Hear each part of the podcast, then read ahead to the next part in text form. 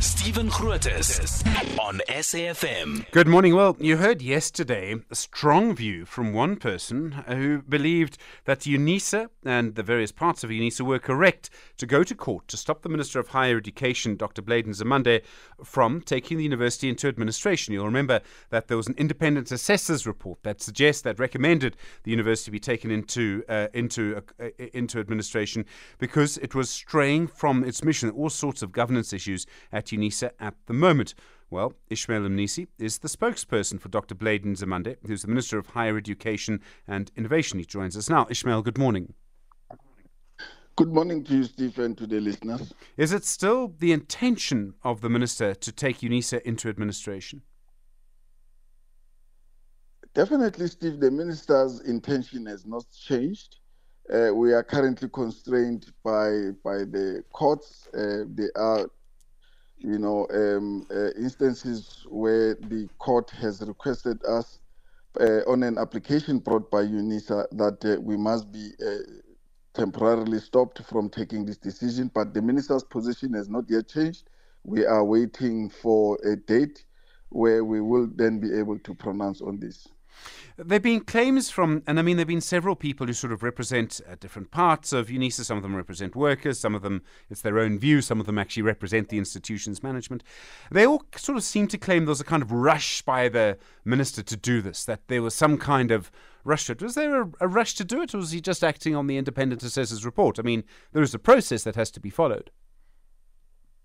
Stephen, there is no rush. Actually, there are delays as we speak now because if you look at the uh, uh, the assessor's report, it's now more than uh, uh six months that it has been given, uh, and the minister's intention it is now more than a month um, that he has uh, written to the council of UNISA, and immediately council and management went to court, stopping the minister from implementing this decision, and certain agreements were were, were, were discussed and, and on the 24th of August.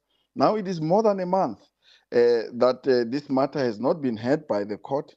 When the minister wrote to UNISA to indicate to them that, look, I've waited for a month and now I am ready to make my decision, UNISA again ran back to court. Now we are dealing with the matter of procedure here, uh, Steve, more than anything, because even if you look at what the court said last week, um, is that the court interdicted the minister from taking a decision um, and not on implementing the pending uh, uh, uh, decision that he has to make, but it was on a procedural matter to say, Minister, uh, on the 24th, we said that we'll give you a court to appear before court so that this matter can be can be dealt with. But the minister's concern is that uh, he has waited for the whole month Nothing was said uh, by the court itself, and nothing was said also by UNISA as counsel in response to what he has said. Now, this is why the minister feels that uh, uh his concern is that. Uh, uh, you know, it, this must not be a, an instance where his powers have been uh, curtailed by the courts, because he has an executive authority to provide is provided by the Higher Education Act to uh, uh, deal with instances of, of concern mm. at our institutions of higher learning. And very quickly, Ishmael, if there is no intervention, what do you believe will happen at the university? Would that be a bad outcome? It would continue on its current path, which the uh, assessor's report has found is wrong.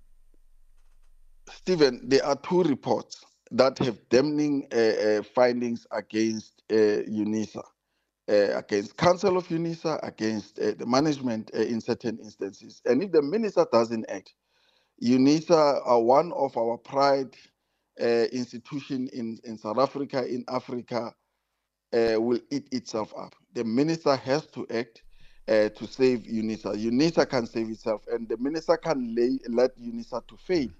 We love UNISA so much, and the minister will make sure that his decision is actually uh, taken to save UNISA and the, the future of education of South Africa. It is not about individuals who are currently involved, uh, but it's about the system itself, getting UNISA right so that even other universities uh, in South Africa who are heavily reliant on the success of UNISA can also be given an opportunity to thrive. Ishmael Mnisi, thank you. Spokesperson for the Minister of Higher Education, Dr. Blade Nzimande. You with SAFM leading the conversation.